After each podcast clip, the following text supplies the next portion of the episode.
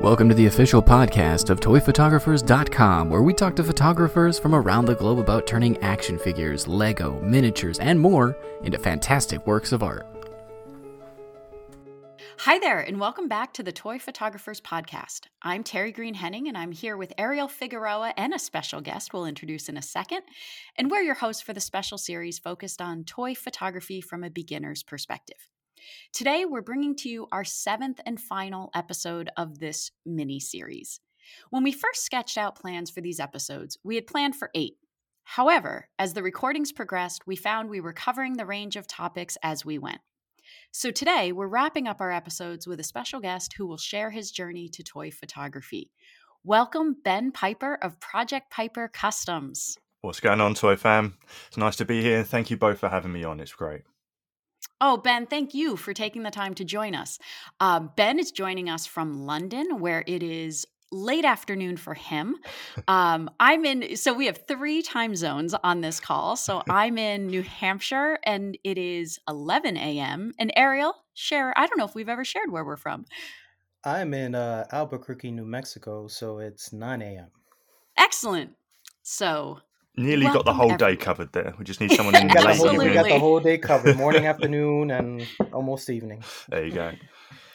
Absolutely. So Ben, I'd love, you know, I think when Ariel um introduced me to your work, I I'm blown away, you know, and I am Mm-hmm. Oh, so thanks. thrilled that well we have you on on the show and we can hear from you about just you know dialing it back to when you were a beginner Mhm. um advice for for some beginners out there Yep. but why don't you tell our listeners a little bit about who you are what you do and just in case they're not familiar with your work Yeah, sure. Well, uh, yeah. So I'm based in London. Um, I've always been a creative.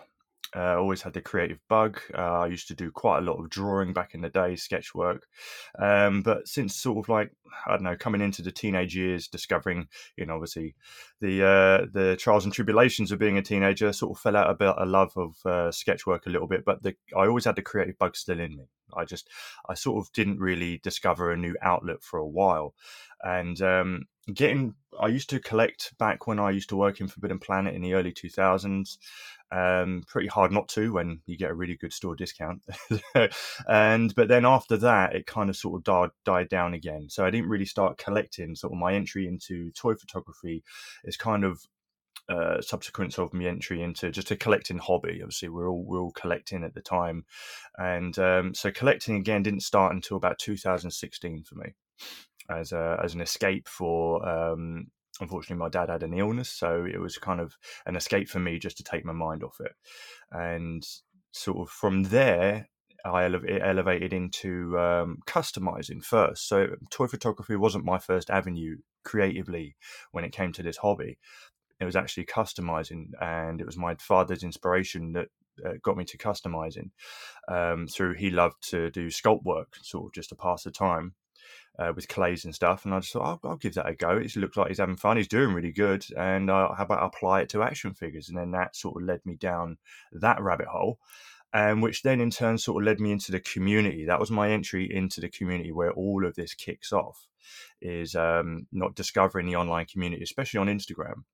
And then from there, that's when I sort of discovered uh, um, sort of what people were doing now with toy photography. I'd sort of sort of known toy photography was around because I don't know if you remember back in the day, or if any of the listeners back in the day remember the Wizard magazine and the Toy Fair magazine that used to be around. Yes, I do, I do remember those. Yeah, and there used to be a little segment in there, a little comic strip segment called Twisted Toy Fair.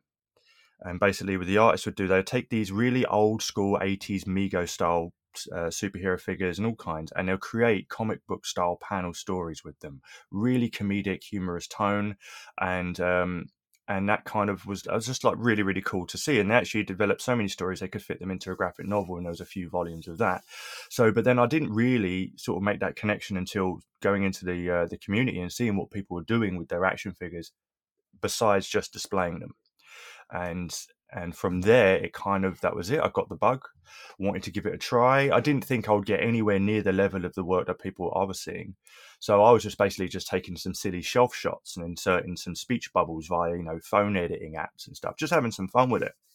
And if I, you know, if any of the figures that I was taking a picture of had a power-based display, you know, like you know, a superpower, I would use phone editing apps just to insert, you know, some lightning here or there, just to have some fun. And then what really elevated it for me and made me want to sort of take it much much further was um, I discovered a gentleman on YouTube uh, called Owl's Figures, and Owl's Figures is a diorama maker. And he was it was just that this video wasn't actually particularly centered around a dio specifically. Specifically, it was actually a car video of him just ranting. He was getting something off his chest, and what he was talking about was a group on Facebook called Articulated Comic Book Art or ACBA and basically what it was was a toy photography group. Um, and he was just detailing it so well and it wasn't that was kind of basically what he was talking about but he was cool talking about drama within the facebook you know community as there always is on social medias. But i was really sort of focused in on him talking more about articulate comic book art. So i went on instagram and i checked it out and that was pretty much it. That was the uh, the Smithsonian of toy photography, the style that I wanted to do, which was more comic book based superhero movie recreation stuff. Um, and what got me was it was all tangible. There was no editing. There was no Photoshop editing. Now I didn't mind Photoshop editing, but the people got people can do with Photoshop editing is insane is absolutely insane. But for me, that's like okay, I've got to learn a whole new program, and then there's there's there's, there's a whole another thing I've got to learn from that, and it's like I wasn't ready yet. I just wanted to take pictures.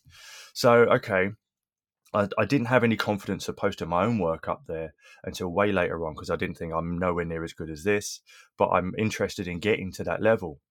So I started uh, just admiring it, you know, and then people would post daily, all the time throughout the day and some and they would get criticism you know generic constructive criticism within the comments and this is great but if you move this over here that would cover that area and you might get a better angle you know it's not so it's not so cut off here and i think okay this is cool they can offer you advice at the same time as well as admire your picture. So eventually i did started dropping my work in there early days and yeah it slowly built up from there and what really took it to the next level beyond that was um, there was a tournament. They held world championship tournaments. Uh, and this particular one that came up was the third time they'd done this, and this was called Photo Combat 3. And this was a Grand Prix bracket style tournament where you'd submit an entry. You had to chip in to the money because there was prizes in the pot of uh, cash to win at the end. And you submitted your shot for an entry, and if you got, you know, if they liked it, then you were eligible to participate in the comp. And I think out of about 400 applicants, so about 250 made it. I'd luckily got into one of them. And basically, it was a one on one system. So you got pitted against one other person, and they were seven rounds with seven different themes. There was a set of rules, of course. You could have at least one figure, uh, at least one prop, at least one tangible effect, and no photoshopping, and at least one speech bubble because they the uh, uh, articulated comic book art they're all about the tangibility. So if you're going to do a comic book style with a speech bubble, they had um, paper cutouts of a speech bubble that you'd find a way of tangibly having it in the scene. And these are all different tricks. I was like, okay, how do I do this? How do I do that? And it just opened my mind to a whole school of learning this particular style. And I made it into the semi-finals of this competition. Amazingly, I don't know how but it got judged on judged a point scheme. And it, from there, I think personally for me, what took my photography to the next level was the kick, the kickstart of being in the thrill of a competition, the pressure. Okay, I need to get my work this good. I need to really double down and make sure I grind these shots out.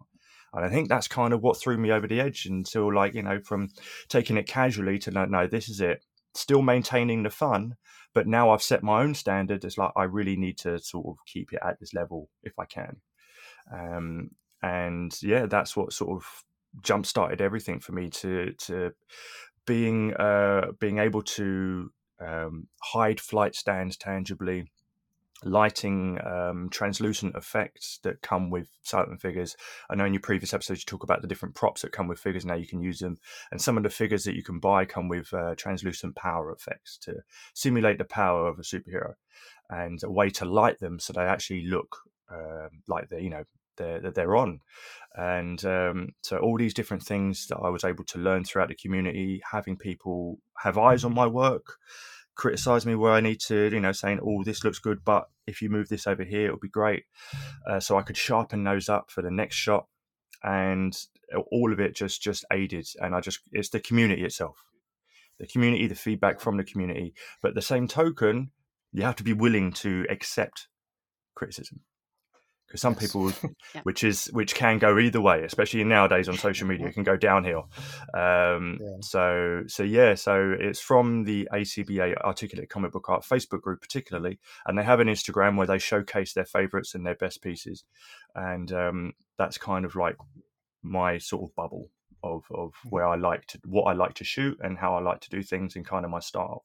So yeah, that's kind of where from beginning to where I am now, to be honest, with toy photography. Wow.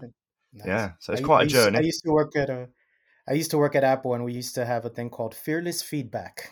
Oh yes, that sounds perfect. That's what it is. It has to be fearless feedback that you gotta you gotta have courage to give it and courage to acceptance to take it. So for sure, definitely works.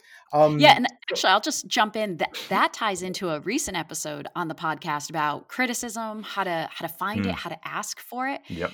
And that's huge, especially for folks just starting out. I know Ariel and I have chatted about you know, kind of putting our photos out there for the first time, it's scary, mm-hmm, you know? And yeah, massively, absolutely. Because, you know, I would only, I would display my work, custom work to start with, and then I started dabbling with the photographs on my personal Insta in amongst mm-hmm. the pictures of me and family and whatnot and going out and stuff like that. And I thought, it's kind of, I'm showing my work off to, you know, obviously people that have known me and, uh, but it's kind of like, I don't feel like this is the platform for it. So I, and that is when I created my own separate account dedicated for it alone.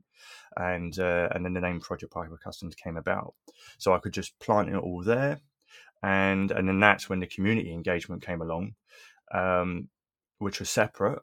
And because that's kind of really what I wanted to focus on when it came to this particular account, you know. Um, and yeah, so it's just I could indulge all of it in one spot you know mm-hmm. talk to the people in this hobby and i can display all the work and i felt comfortable doing so you know whereas if on my personal i knew i had a bunch of eyes around me that i'd see every day or you know at work or stuff mm-hmm. like that and you know and it can be it can be jarring to to want to put your work out there especially within the hobby of collecting you know mm-hmm. so but i think uh i think yeah in terms of you know some people can still be a little bit reserved about maybe telling people they know what they like to do um but then they just do it. I, I can't hardly recommend anything, but every every person I have is saying, "Wow, that's actually really really cool," you know. And uh, they, you know, you say, "Oh yeah, I, I uh, take pictures of action figures. I do action figure customization." They look at you like, "What?" and first of all, it's a bit of well, that's lame, and then you show them. Some of them get the, you know, you get the old lame eyeball. You're like, really? Um, uh-huh. And then you're like, yeah, but you know, I, you do this, you do that, and then you show them your work, and like, oh, oh wow and then their eyes lighten up to the uh, I did not expect that uh, look, and then and then they're involved, and then they're invested. Then they want to know what you know what your handle is, so they can follow you. And, uh, and it's like I got you now, and I, you know, so. so Ben, just to kind of clarify the timeline, you said two, 2016 really started everything. Pretty much, yeah. And and then when when would you say when was that tournament when you the, made it to the semifinals? That tournament was in 2018, so two years after. Okay. Yeah. So two and then after. when did you launch, you know, Project Piper, like the Instagram? Uh, the so let's start. Yeah. When did you launch the Instagram? The Insta itself, I think, was uh, probably about six months to a year after I started collecting again in general, because then I was sort of finding my feet with customizing and then sort of uh, and then sort of realized it was in about a year's time that I, I sort of discovered yeah I think I should start my own thing and um, and then launch Project, Project Piper Custom. So that was in about 2017 okay, on Instagram. What about your YouTube? And we're going to get more into your YouTube channel in a second. But when did you launch that? YouTube was oh that was about I think that was trying to remember me now. It's about 2019. I think it was just the turn of 2019 um, that I decided to launch that. It was in the January. It was sort of like a New Year thing. You know, awesome. Um, the yeah. the reason I wanted to clarify your timeline, I think for for folks listening, I want it. I it's helpful for me to see too because I just hit the year mark, mm. and I love that we're talking to someone you know who's been doing this for five years and mm. to see how it doesn't happen overnight and mm. i know ariel and i we've had these conversations with folks who've you know, privately or, or personally in our relationships who've been doing this for several years. You know, Shelly Corbett comes to mind, certainly. And Yep. I just, I don't have a sense of what it's going to look like. I mean, I had no idea it was, I was going to reach the year point. And so Mm. it's really cool for me to hear this is not an overnight thing. It was, you started, and then you know two years later you entered this competition Mhm. um you, you know you had started putting on instagram and then a year after that youtube so thank you for just kind of illustrating the The progression. the progression and the consistency and the constant kind of putting yourself out there and developing and moving yourself to the next level Mm. um that's awesome to hear Good, good. Yeah, it's definitely it's definitely um, sort of it's a leveling up process for yourself. So so when I started the Insta, and it started gaining a small following, but then as as all social media platforms do, they they will grow. They will grow, and you'll see it grow. Some will be a lot slower, and then you might have one particular picture or piece of art that suddenly just boom goes viral. You know, you just it's getting so much traction that you know your other piece has been left behind, and or it might have a steady climb, and eventually you'll reach these milestones. These little ones, like maybe you'll get 100 followers or or 200. And I remember, obviously, you're talking uh, in a prior episode about um, not letting likes define you on social media, and that is very true, even still now. But there is no doubt that you do get a buzz when you start seeing your work get popular and noticed, because it's the algorithm. Yeah. You know, the more that like button gets Yeah. hit, the more the algorithm pushes your shot out there and attracts other people to it. So there is a little bit of give and take with it, and along with the subscriptions, you know, the more subscription or followers, and the more shares and stuff like that. So it is a little bit symbiotic, but it can be disconcerting with that like counter specifically. Um, but and once, if i would just on. say oh Yeah. sorry i don't mean to right. No, um, you're good. You're good. for the folks just starting out, like Mm. I didn't launch my Instagram. I was kind of a late comer to Instagram in general. Mhm. Um, but 2021 is Wow. is really when I started. So you kind of beat the weirdness of the algorithm and, and got on there. Yeah. A- And, so I think that I, I should have your Instagram up in front of me, but I don't. What is your to, just to say, what is your like, you know, your follower count? Um, I'm approaching. I have it. I think it's about. Oh, you have it up there? Yeah, it's approaching yeah, five. It's, uh, it's approaching five. Yeah. Approaching it's five Thousand. K, yeah. 4,800. Yeah. Yeah. So okay, so for frame of reference, um, I'm approaching 400. Hey, And- it's good though. Well, and it- you know, and you're right. I mean, I think it's a steady. When you think about okay, in a year went from like 75 to 375. That's great. Mhm. But I think for folks just starting out, that algorithm is. I don't. Need, I don't get it. I don't care. I don't Um, understand it still either. It's, it's crazy. Yeah. I'll give you just a quick context. There was a period Please. of time where it it really rocketed up quick. Um, from from and I looked at the reference from how long it took to hit one k, so then how long it took to hit two and three k, and even four, and it, it no one year was the same. Some went quicker, some went slower, and I give you a frame of reference now. I got to the 4K mark and I've been sort of stuck in the between the 4K to 5K for about a year and a half. It's so Oh, wow. strange. So you you see in your notifications, you gain a load of people liking your shots, that's fine. But you also see a load of people following you. You go into your account and you notice your following count hasn't changed whatsoever, yet it's gone down too. And I just Interesting. and then suddenly you'll get an influx where it has gone up, and then two more go, and I think, are people unfollowing me? No, there's pretty much Instagram. What it'll do, it will do somehow. It just does a little purge of dead accounts. It's weird, and it's sort of been doing. It's been going up and down, up and down, floating around the same mark for a good quite a few months, and sort of only recently has it actually breached into the point where I'm about to break out of the four k mark into the five. So even now, even with this high, you know, semi-high number, there's accounts that have got ten times more than I have. It's still unpredictable, and it's still a learning curve with this algorithm. So it's kind of like I'm at the point now where it is nice when a photo or piece of work or even a post of any kind takes off and people enjoy it. It doesn't bother me in the slightest that it doesn't get any traction. You know, even if it gets like a, a couple of hundred or 150 or something, and or if I get like one follower or if a couple of followers drop off, doesn't bother me in the slightest whatsoever. I kind of view my Instagram now as kind of like this is my art. My Instagram is my art gallery. It's there if you want to look at it. If you enjoy it, cool. If not, don't worry. It's still there. It's still there. That's, That's kind awesome. of it. Yeah. Just like- a little art like- gallery and- for you. Yeah, and like uh and like we said, you know, for for anyone that's listening that's starting to get into it, yes, it, it can be very deflating hmm in a way. Um, you know, you're not getting the, you know, you you're not getting the likes that you think you should be getting or the followers that you hope that you would be getting.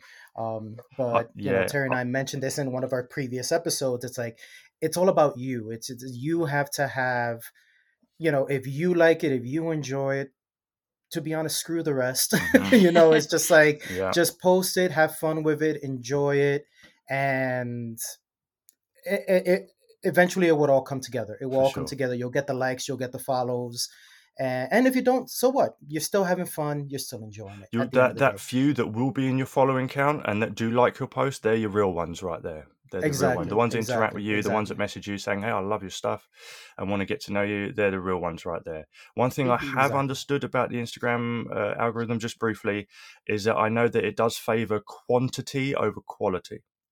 So the more you post daily, uh, the more it will push you out there because it wants activity. It wants people using their platform, which is why they've introduced this real system to try and be the, a new TikTok as a rival to TikTok.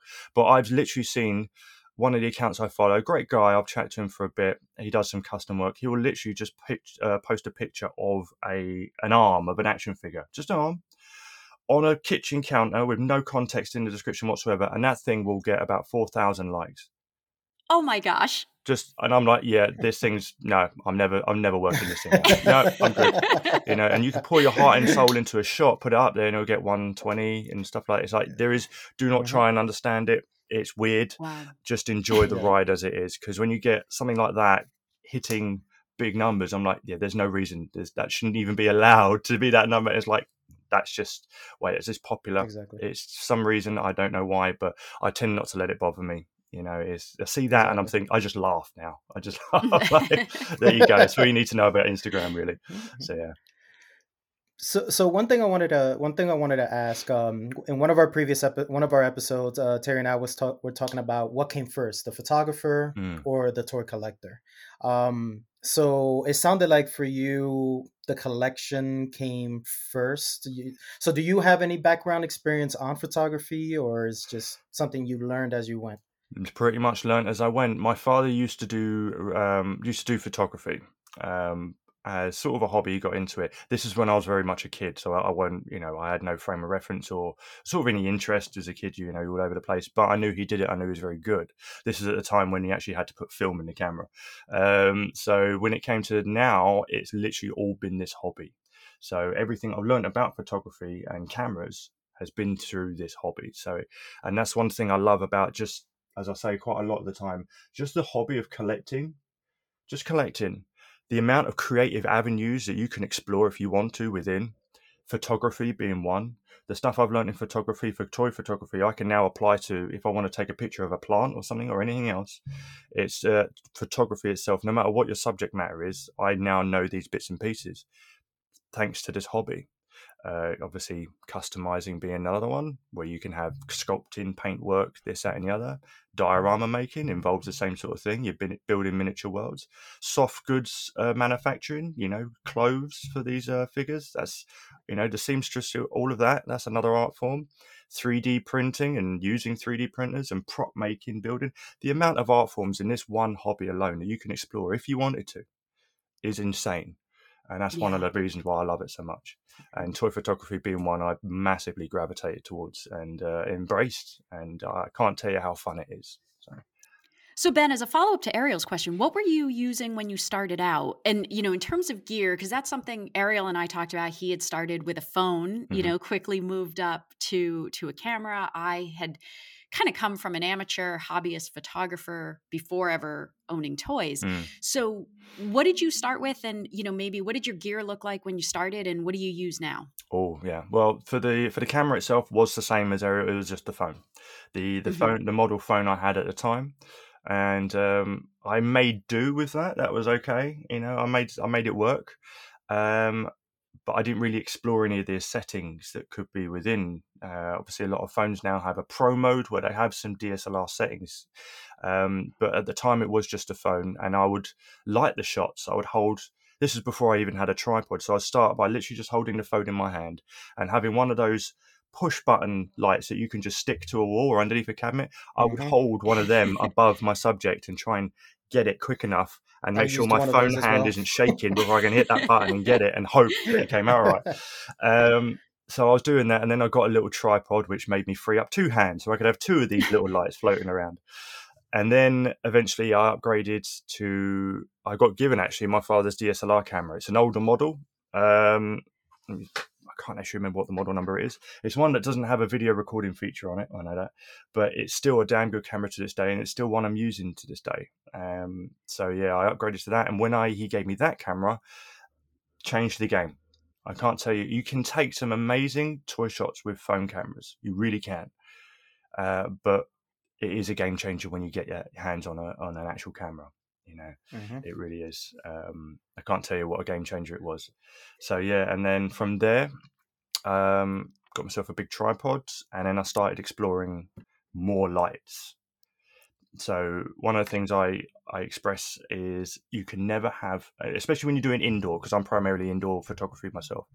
Um, you can never have enough lights. So if you have that We mentioned makes that. We said that. sing. yeah, exactly. Depending on your your work area, if you've got a really big Yeah. work area and you can afford, you know, you can have big big lamps. You only need a couple then because you're having a lot of light flooding in. But I like different kinds of me lights. You know, lights that I can, you know, just stick there. Lights that literally only light up one portion of the figure. Laser pens, finger lights, uh, um, UV lights, all sorts to incorporate because you never know when you're going to need it. And I love using all sorts of lights. So for me in my little work area here, everything I do is is in the area that I'm sat in now. So I have to use. I'm using uh, three desk lamps.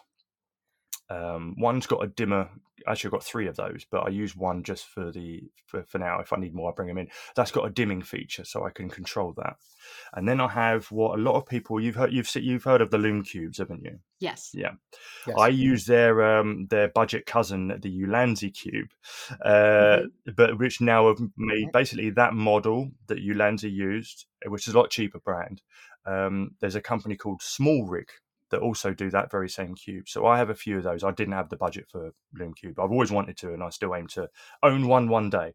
Um, but uh, yeah, so I use uh, Ulanzi cubes with the different attachments and stuff, and that really helps as well with lighting. But for sure, if anything, when you're starting off in toy photography, um, one of the things I do mention as well is that when you're starting off, you may see shots that have massive dioramas, you know, big elaborate setups, and think, I can't do that. I don't have any of that. What's going on here?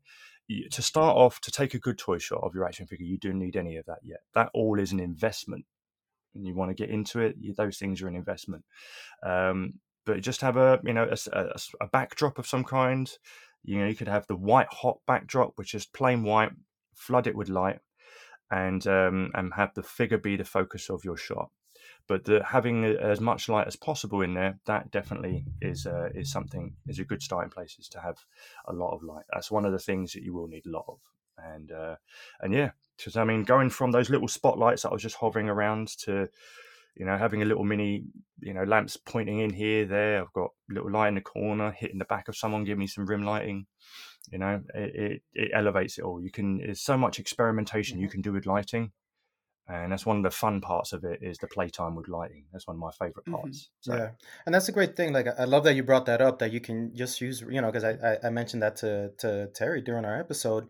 You know, me, I have two desk lamps, and they're the smart light bulbs, like what Mhm. you have. That I can dim them, I can change the colors on them. Um, just regular light bulbs, regular Philip light bulbs that you can get, um, you know, at Home Depot or Lowe's or Yep. any hardware store like that, or even on Amazon. Um, so so that's great. Um, so I want to the the diorama making because um, again we're gonna get into your your YouTube channel now in a bit. yeah, sure. Um, but uh, when it comes to your diorama making, um, how did that come about? Like, why? You know, is it something that you know you were taking like pictures and you were like, man, I really wish I had this backdrop, or I really wish I had this trash can or something in there, and you decided, well, instead of someone like me, then I'm like, well, let me see if uh, I can find it online. that you were just like, let me see if I can w- make one myself. So how how did you come across? How how did that happen? it started off again sort of getting involved in the community side of things because there's um not just Instagram, but there's a big community also on the Facebook side of things, especially when the buying and selling and trading part. I was um uh, one of the one of the friends that I'd made, who's one of the best friends that I've made from the community, his name is Tom Green. He himself is a diorama maker in the hobby. Now, I was interested in making a particular prop. I needed a a, a one twelve scale barrel for a shot, and I didn't know where to get one from or or or, where to you know where to start really. So I threw it into a one of the toy groups on Facebook, and then his name got dropped in as someone who could suggest where to get one from. So we did. He suggested where I could get one from. I got it, painted it up. But that one little uh, helping hand, we got chatting every day, and he himself was a diorama maker. From there, our friendship bloomed, and he did commission work. So from the jump, I kind of had an easy access to, you know, I really want a, a diorama that I can actually shoot in. Um, would you be able to make me one if I give you an idea of what it is I'm after and let me know the price? And yeah, pretty much all of my dioramas that I have, I've bought from him since. And um, not only him, but the other friends I've made within the community, especially being that one of my favorite franchises, especially dominating right now, is the Ninja Turtles. A friend of mine on Instagram that I got to know, he that's all he collects, and uh, he's a diorama maker as well, and has made some amazing things from the 1990s live action movie that I fell in love with. We got chatting we became friends. So, and there's a few in the YouTube community, and there's loads of other people's work that I've admired. So, kind of, I see it as what got me into wanting to start to go down that creative avenue was I was just surrounded by it. I was surrounded by the best, and all the tips and tricks and everything I needed to learn was there at my doorstep and it's something I wanted to do for a while. Majority of the pieces, like the props, you know, not just accessories for the figures, but you can also get environmental accessories, you know, like bricks, walls, rocks, um, garbage cans, like you know, all this and that and the other. And there are some toy companies that will actually make them that you can just buy. Um, but through that, and obviously just having a, a diorama supplier, thankfully, a really good one um, for what I need what the great thing about the diorama pieces that he's made is that I can mix them up into any fashion. So the one of the first pieces I bought from him was a rooftop, which came with two different um, things I could put on top of the roof. It was a flat base, four walls, quite large, and there was two sort of like outhouses. I had a, um, a, a bit of semi-small building I could put on top, or a stairwell doorway sort of uh, building, which pretty much just led out into the thing. So uh, with that, I then you know what I can make a street out of this. If I use the base as the, as the ground and put two of the side walls up, there you go, you got yourself a street wall. So I started mixing everything up. And the other pieces that I bought from him, and you could chop and change and make all kinds of scenes you wanted. So I love the modular playability of those. And it kind of just got to the point where I dabbled with it last year. I made a sewer tunnel out of a gigantic shipping tube. I saw it in my local hobby store. I bought it a year later. I decided to do something with it. I didn't have it in me to start working with foam and carving bricks, so I to, I, I, went for other alternatives. But I, I loved how it turned out, and I thought I'm going to give this a proper go soon because there are times when I'm shooting, and I think, oh, I actually don't have anything to fill this backdrop or to fill this part of the scene. Why not just make it? You know, like a wall, particularly this particular style of wall, or something with a doorway, or um, a big pile of rocks something. And that sort of it's always been in my mind to just give it a go. There's a plethora of YouTube videos out there. I've got people I can talk to if I need advice on something. Let's just go. And yeah, this year I decided to sort of give it an uh, an actual college try, as they say. And um, yeah, so basically decided to well, if this is my my personal display area, I'm going to make the most of it. So, and what I, this is for the listeners is I have two Detolf cabinets next to me, and that's I don't have much room where I am, so I'm kind of utilizing the much space as I can. But for my own personal display collection, um, I've decided to put diorama environments into each of the cubes for that particular franchise that I've got figures for that's in that cube. So I did my first one recently. Again, it's TMNT related uh, totals. Um, so yeah, and I, I put a video on that on my YouTube, and I'm really happy with the, the progress and how it's going. I can't wait to do more. So that's kind of fueled my want to explore this art form even more. Is to start making that is things. awesome. I, I think you're you hit it um, perfectly. You're spot on with the fact that the longer you get into this, Mhm. the more you have ideas and Mm-hmm. then those give birth to more ideas and more ideas and and ariel will laugh i mean we've i think changed so much and developed so much even not only since we began but Yeah. since we began recording together Mm. um Mhm. you know you introduced some things to me and gosh the other night i'm a night owl and it's a very bad habit that i will get online and you know go down the rabbit hole of these youtube videos and oh stuff yeah, and I don't know if you're so I got into miniatures this year, Mhm. like the train figure HO scale. So now Oh, yeah. we're talking like the tip of my thumb and a whole new rabbit hole for me to fall into. but time. I oh my gosh, it's and you're right. I mean, I have I'm looking around, my loft area has become like a craft room where I'm like, hey, I wonder if I can make this. And I watch these YouTube videos of making like bungalows out of um, popsicle sticks. And Yeah. I ordered like balsa wood. I have like four Amazon packages coming today. Excellent. But, you know, in these, th- uh, it is so much fun to be able to to dream up something and with these miniatures you know it's winter here in new england and Mhm. Ariel, I know you don't don't get snow, but you know when you buy these, I bought these skiers, and so I'm like, let my husband and I literally one day, a couple weeks ago, um, spent our morning just making a ski hill of you know we're plastering and it's like paper mache it's literally like i'm in third grade again Hey, that's the, that's where it starts. it's absolutely it's the best and then i'm looking at oh my god there are people doing this on 3d printers how much would that cost It's just- Oh yeah, Oh, be no. careful, Terry. yeah be no, careful. I- cool. Uh, if I have a I have a Uh, rule, if there's someone in the community that's happy to make and sell, and they're doing something that I like the look of, or think, oh, they're great, Mhm. or I love their work, and I might hit them up just if I need it on the quick or something like that. Uh, Yeah. And I'll be like, I'll happily throw money at them, and not only that, I will support them and their work. At the same time, I will also try and make my own when I can. So I try and do a bit Yeah. of both. But yeah, it's it's fun. It's it's like mm, they've got it. I want it. How much? It's uh, you know, it's one of those That's things. that's where I'm at. That's where I'm at. Hmm. That's I'm like I could, I could make it. I, I I'll play around with it. Like you know, Ben and I've been uh, communicating about me uh, weathering some uh, plastic trash cans that I have that I want to Mhm. give some weathering to. So I'm actually going to be playing around with that this weekend. There you do. Um, see how that goes. But I yeah, I don't know. That's just a rabbit hole. I don't know. I'm ready to go into. Maybe by the end of the year I might, but I tell you what, having diving into these multiple creative avenues within collecting, obviously like toy photography and customizing, it, trying to balance the what you want to do at one time is is not been easy. So I, at one point, I will then I will have a wave of just doing custom work. Once I finish the custom, I want to take pictures of it. So then that sort of fuels me into oh I'm gonna have a toy photography wave. Then that's it. So I'm just banging out toy shots, and then like oh I want to get I want to do some more custom work. Got this and the idea.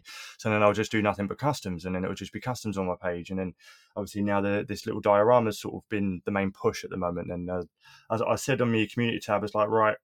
How about we get back to some more toy photography, eh? It's, uh, and uh, I'll get back round to some customs, don't worry. But uh, it's Mhm. trying to just doing a bit of each at a time.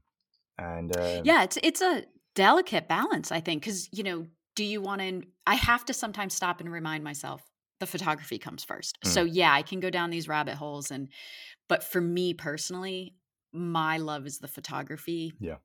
but then i keep thinking oh but i need that you Yeah. know, oh but i want that Yeah. um you want to expand. Ben, one of the one of the questions that or one of the topics I think that Ariel and I are really interested in getting to know your perspective on is YouTube. Mhm. Um, you know, you're active on on Instagram, but also you have a, a great YouTube presence. And could you tell us a little bit about that, what that looks like, how it relates to the photography um, and that creative element? Because I think for a lot of folks, taking a picture, posting it on Instagram is one thing, but to be, you know, to get into the filming and that, that's like, no, I don't want to do that. But and in part and in particular real quick i'm sorry Yeah. if you can get into you know the, the reason I, I found ben was uh, because that amazing series that you put out. You know, the toy photographers for beginners, Mhm. where you broke everything down piece by piece. I mean, uh, like I told Terry, I wish I found that series when I started. Yeah, it was- we'll link to that for sure. Because it was so Thank you. helpful. So yeah, we would definitely love to know more about that. For sure, for sure. Well, the whole YouTube thing was again was another way of sort of just uh, okay, what do I do now? Because I kind of amassed a following on Insta. I'd launched a Facebook just to try and get that thing, you know, just to get that side of the social media porn going, and also just to you know put my work there, also get some different engagement. But I think okay, I've got I'm, I'm staying away from Twitter, um, but uh, so okay, what's next? And you know, and it was my father. He suggested, Ben, why don't you do YouTube? Why don't you why don't you just you know put this work out there? Because when you're doing a toy shop, and what I like to do is obviously if if if someone if I'm doing something really elaborate, if I'm hiding a lot of flight stands, or if I'm I'm catching the light with some you know some smoke or anything like that, I want to be able to share this is how I did it in case someone wants to see it and try it themselves. So I would do a little behind the scenes once I've shot the shot, do a little behind the scenes, a little commentary. Uh, but I wanted to do more. I wanted to elaborate on it more. I wanted to break it down. I wanted to share some of the custom work I was doing. So I thought, well, you actually know what YouTube is actually a damn good idea. Okay, so what's the best way to get out the gate on YouTube? Uh, for me, uh, the best way I found on YouTube, and the one thing that if anyone in this hobby wants to do, get on YouTube, majority of the time it's to do reviews, right? They say, oh, okay, reviews, I can do that. Now, when you're starting off, the best way to start off in YouTube when you're doing reviews is to basically hope that you get something in early. Because a lot of, with the action figure side of things is um, a lot of this is the pre-order game. Thing these companies will drop a pre-order, you get it, and whoever gets it first, if they're lucky enough to get it first, they can put then their review on Instagram or on YouTube, sorry. And people want to know what that figure's like before they get it. So if you can get out the gate early with something that you've happened to get early, um, you will draw the attention because people want to know what that figure's like. They, if you, it won't be till later on in the game once you've amassed a following that people will want to come to your channel for reviews because they want your opinion, because they've gotten that time to get to know you. You can review something that's been out for months ago that everyone's got, and uh, people will still watch it because they want your perspective. But that needs to be earned. So even though reviews isn't what I wanted to do on YouTube, it was kind of my way in. So I kind of played it a little bit. So I fir- I got I managed to have something land in my hands that I seemed to have before anyone else, which was a particular piece. It was from a third party company. It was the Iron Man uh, gantry, those yellow arms and things that come along and put his suit on him within the movie. And it was a 112 scale version of that with a light up base. And that just suddenly out of the blue, I pre ordered it and it suddenly just landed at my doorstep out of the blue. And I hadn't seen anyone on, on social media have this yet. So I thought, do you know what? Perfect time. Oh, just yanked this out here. Sorry. Uh, sorry, lost me my earphones there for a second. Can you hear me right now? Uh, cool. Uh, so yeah, that was the perfect time to jump out the gate. So I thought, okay, this is going to look horrible. There's going to. I don't know the first thing about recording a YouTube video. It's going to look horrible. So I sort of set this area up, just blank area, and I had it in front of me. And my first video was nearly two hours long reviewing this thing because I went so far into detail with it, and uh, I made it two parts. But I put it out there, and it got a little bit of traction. Um, and then I got it was my first few videos were reviews. Once I'd sort of got a small enough following, say like thirty to forty subscribers, um, which came naturally. They came over time. It was a slow build up. It weren't overnight, just like Instagram wasn't overnight. I then decided to put. Um, I started. To, I went to do a series called uh, Toy Photography Behind the Scenes, and this was one particular toy shot I was doing, and it was a um, it was a challenge from within one of the Facebook groups of uh, hide the stands. It was a flight stand hiding challenge, and I'd done this particular toy shot, uh, and I had ten flight stands I had in this picture, and not one of them can you see, and I was uh, yeah, and uh, make sure I'm fully in there because I don't think I can hear you. There you are. Um, with that, and I thought, okay, let me be this let me record this. Let me take you behind the scenes of setting it up. I had the camera rolling the entire time of me setting it up, um, going over the lighting, going over the posing, and primarily going over how I'm going to hide these flight stands. And then reveal the finished shot at the end and put that out as a video. And it did well. It took off. And I thought, okay, here we go. I found a little audience. Rock and roll. Um, I thought, okay, I've got an audience for there. Let me test it with some custom work. So I put a little custom video out there, broke down what I did here and there. It got a little bit of traction, but I was learning with each video of what was going to work and what wasn't. And like Instagram, it got to the point where even though these things are a lot more popular, I still wanted to put this out there.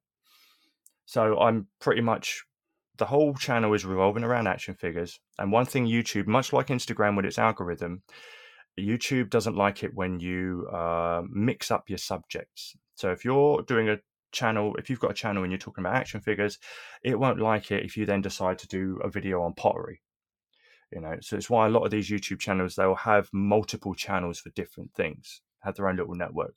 So I kind of bent the rules with that a little bit and said, right, this is all about action figures, but I'm going to go in a various few different directions with it. I'm going to do some tour photography. I'm going to do some custom work. I'm going to do this and that. I'm going to do a review, a review every now and then. And it slowly but surely was a steady climb. So it wasn't overnight. If you really want to do overnight success on YouTube, start reacting to Eminem songs or uh, what's the other one? There's something else that will skyrocket you overnight and instantaneously. Music reactions and movie trailer reactions. That's it. You're done. Uh, you're good. Or reality TV or yeah. reality TV um, uh, shows. yeah, random commentary on what's going on in the internet. Boom, you're gone. Yeah, I just, I just to me, as as fun as that is, that doesn't seem like there's any effort put in. So it is a slow burn within our niche market of action figures, and um, so yeah, especially when it's not just reviews. So it has been a slow climb, and I did started YouTube. I think it was yeah 2019 and I've just literally, as of yesterday, hit 4,000 subscribers.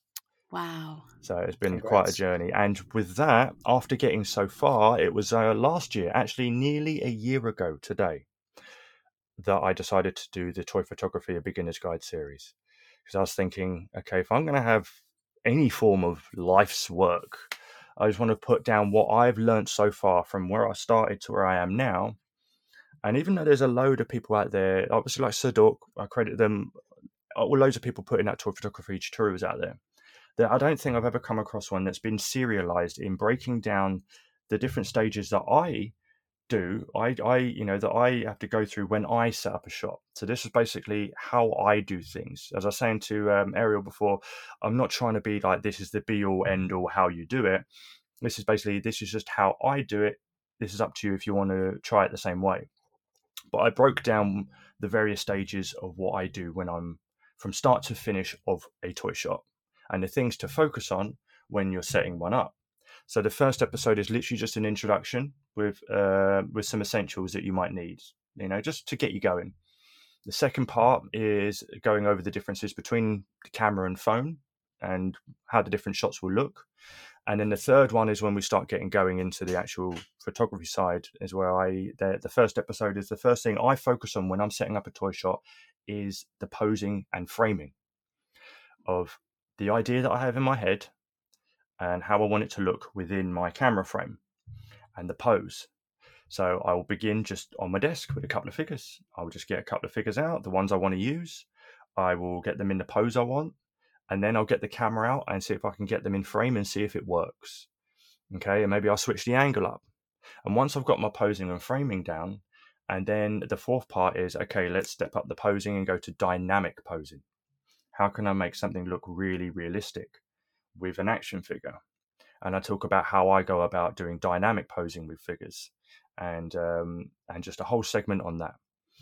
Next part is which you also did a podcast on, which I listened to, is staging very much so staging. So once I've got my pose down and my frame down, I'll then look at what's left in my frame to fill out. And I'll think of, okay, where's it going to be set? The backdrop, what props are going to be visible, what's not.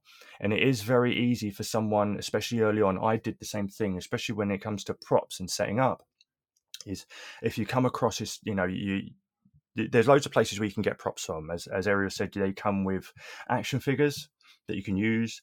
Uh, there's Dollhouse miniatures, some of them will be in scale, and also the WWE wrestling figures come with a lot of props, and you can do you can buy bundle job lots on eBay. So out of nowhere, you could suddenly accumulate loads and loads of props that you suddenly want to show off and use, and it's very easy to put all of them in one shot, purely just to show them off and say, look, everyone, look what I've got. That can easily oversaturate a shot. So I sort of break down what props sort of fit the scene that your figure's in, uh, what works best, not too much, not too uh, not too little, and what's going to help convey and convince the the audience that they're in this environment. And um, and also with the posing and framing, I go over how to eliminate dead space within your frame. And I'm also a, I'm a sucker for symmetry within a shot. So if there's an area of dead space, like if there's a lot going on over this side of the frame, uh, there's a big chunk of dead space over here. How's best to fill it? Maybe I change the angle. Maybe I change the pose of the figure, and uh, just so it's all nice and contained. And there's something going on in every part of the frame, but also that the backdrop isn't too distracting, and the main focus of your shot is what you want the picture to be about, and that's the figure. But the backdrop complements it. Depends on the shot and the idea you have and how many figures are in the scene. Um, but I go over those sort of things. And then uh, six and seven are all about lighting. I go over, I did two parts because there's a lot to cover in lighting, especially how I do it. Um, so I talk about the lights I start off with, how I approach lighting a scene, and the different the different um, styles. Like I go from here's how I light uh, a night shot. If a shot I'm doing is set at nighttime, this is how I light it. If a shot is set during the day, this is how I simulate daylight if I'm doing indoor, where you know the light's only coming in from where you would inside a room, this is how I light these shots, and also this is how I do comic book style with a plain backdrop, either be white hot or color. So I try and cover all of those things in the lighting, and I've still got two episodes to shoot. Um, the eighth one will be about camera settings, not necessarily teaching anyone how to use a camera because I I'm not qualified for that. Just basically what I've learned and how I tweak the settings on my camera when I'm doing certain shots, and also going over what you can do with a phone. And the ninth one will be okay, once you've got your shot, what do you do with it? Where the best places on social media to go to get feedback, criticism, and how to, you know, just to feel confident in where you're putting it and to get your work out there and uh, yeah so that's kind of we're on the sort of same wavelength with your podcast and sort of topic mm-hmm. so i love it you know it, because these things are the beats that you know that sort of really should be talked about but at the same token along with the main episodic series i also have some side note videos which i throw in there to cover little things that i didn't have room for in the main video which is stuff like what do you do when you have a creative block when you can't think of mm. anything to shoot and um, I give an example of, of what happened to me when I recently had that. And another one is I, I go over all the lights I have in my arsenal and where to get them. Just little bits like that that I didn't want to overinflate a main episode. So they're little side note videos that I sprinkle in as well. So yeah. That's awesome, Ben. So, that that is much. just fantastic. Yeah. So, yeah. And and I think for those who, you know, one of the challenges of a podcast is that it's just voices and you know we're talking through a lot but you're giving that that visual companion piece i mean it's just in so many ways you know i think the two the podcast and then your video mm. series mm. if you're just starting out um shameless plug you know to just like check out both because i think and and our styles the three of us have such different styles. Absolutely, um, absolutely. Um, and I wish I had come across you earlier. You know, just as Ariel said, I, I, Ariel, I have to thank for introducing me to your work. But um, that is just awesome. Thank so. You. Yeah, one of the things I would like to ask. I mean, we're we're hitting up on that that hour mark in a few minutes, but how how frequent are you? So actually, let me back up. The, this is not your full time work, or do you have a, a, traditional job as well? I do have a nine to five on top. Um, yeah, as much as I'd love to do this full time, and it's kind of primarily when I was when I've been given a block of time, as is the COVID situation over the last couple mm-hmm. of years. There were big chunks of time where I wasn't working. Um, this would fill it this hobby would massively fill it. In fact, I'm so glad to have this hobby during those periods where I wasn't working yeah. in the COVID days. I, I, feel bad for those who had to sit at home and twiddle their thumbs and watch Netflix back to front. so uh, it's kind of most of my time is sort of spent on this hobby outside of work. But I do have a 9 to mm-hmm. five that and it is quite a. It does take up a big chunk of my day. Like, um, so if I get a couple of hours in the evening during a weekday, I'll jump on it if I'm not too tired. Uh, mm-hmm. But my most of the time, I primarily leave it to the weekends, so I can sort of figure out a game plan, get some shot ideas, get you know some ideas for a new video, get some ideas for a new custom. and I'll sort of work on whatever I'm working on at the time, primarily at the weekends, or if there's something I really, really am anxious to get started on, I'll cram it in at the evenings during the weekday. But uh, Okay. if I could do it full time, I would for sure. yeah. Yeah, yeah, agreed. and for, and for the listeners out there, if you're interested, uh, uh, when Ben mentioned um, building the t- uh, the TMNT uh, dial that he did, he does have a video on Yeah, YouTube. Latest one on the channel at the that. moment. Yeah. The latest, yeah, which was again outstanding. And you went through, you know, you you did the fence, you built the fence, you built the um, using the Oh, yeah. balsa wood and all that. So it's, I mean, it's It's yeah, fun. It's kind of like video. just taking your my journey, and all the fails are in there as well. So uh, I, you see me learning as I'm going along with it too. So I thought this is not a tutorial by any stretch of the imagination. It's just uh, yeah, come and watch me make a mess and have some fun. So Ben, for the folks who are listening who are brand new to this, Mm-hmm. just as as I was, you know, a year ago, as Ariel was a little more than that, um, what advice do you have for for folks just starting out in toy photography? for just starting out, I, there's one massive, massive piece of advice. It's primarily, I can't think of a better piece of advice to give, and that is pull from everyone.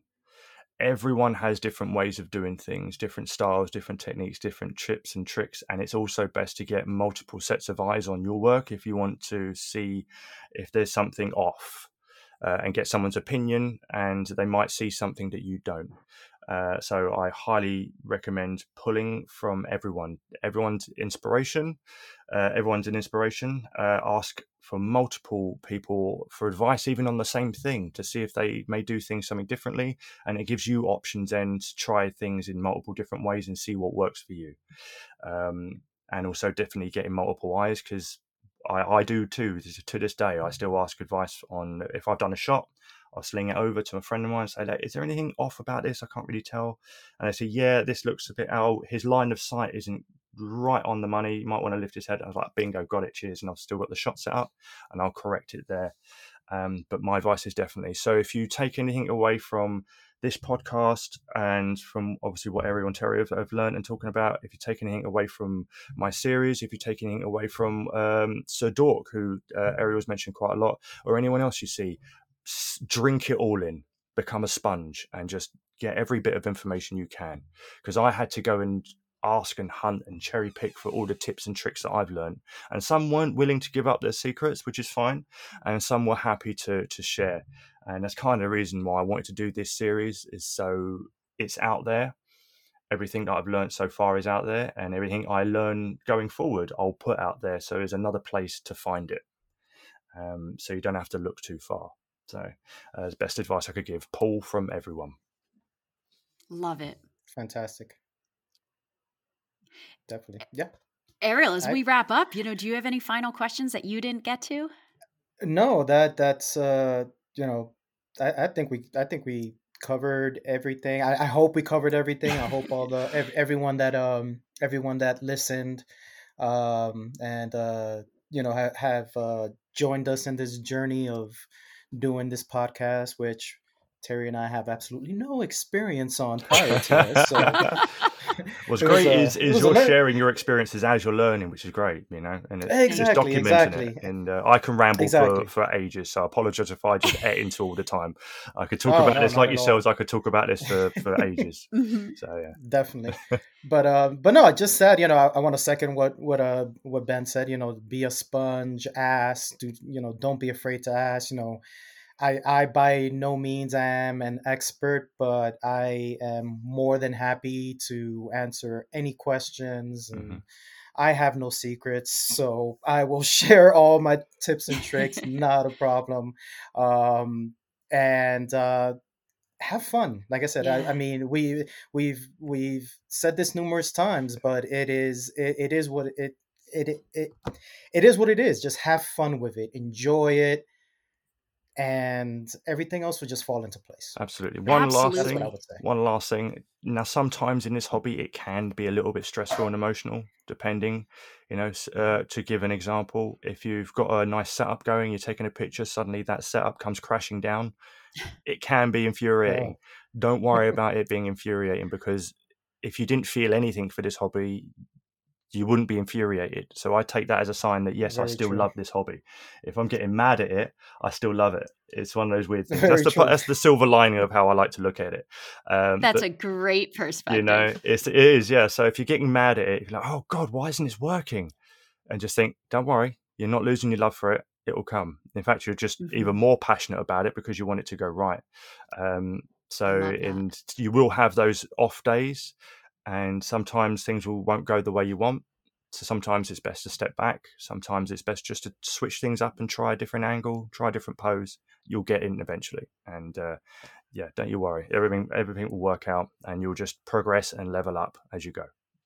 Love it. Love it. And Mhm. if I were to just end with anything um, in terms of advice or anything I've learned in the last year, don't be afraid to follow your curiosity, even Mhm. if, you know, it's kind of off the beaten path and you don't have to stick to one thing. I mean, sure, it'll affect the algorithm and all of that, but No, that's all right. I love chasing the, oh, let me try this. Oh, let me try that. And Absolutely. so that's what I would say. Just keep, be curious, stay Mhm. curious. Absolutely. Try it all. Try Yep. it all. So yeah. Exactly. But yeah, that's been great. Ben, thank you so much for Yeah, taking thank you so much, Ben. No you worries know, at your all. time Thanks so on much for having me. Saturday afternoon. It's all good. I absolutely yeah, love Ben. it. Uh, Okay. plug your uh, plug your channel. Where can yeah, please. find Where you? can Oh folks yes. find you? So on Instagram and Facebook, it is literally just at Project Piper Customs. And if you type in Project Piper Customs on YouTube, you'll find me there. Big red triangle with PPC in the middle is the logo. And uh, yeah, so I'm on those three platforms. Simple, easy, and uh, yeah, it'll be loved, uh, awesome to have you over there. It'd be great. Great. Well, thank you. And on behalf of, of myself and Ariel, thank you to all of you who've listened, who've given us just, you know, that encouragement along the way. Because as Ariel said, we've we haven't done this before. I think our first episode together was certainly my It was- I think yeah. I'd done one other podcast where I'd been a, a guest on the Toy Photographers podcast, but we didn't really know what we were doing. So if you've been listening and sticking with us, thank you. We've had a blast. And who knows, maybe we'll come back in a couple years. It's like toy photography for intermediates. There you go. there you go. What's the next level up? exactly. I can't wait to find All out. right. But no, thanks again Thank for having me on. It's Thanks, been everybody. awesome. Take care. Yeah. Thank you. Take care, everyone.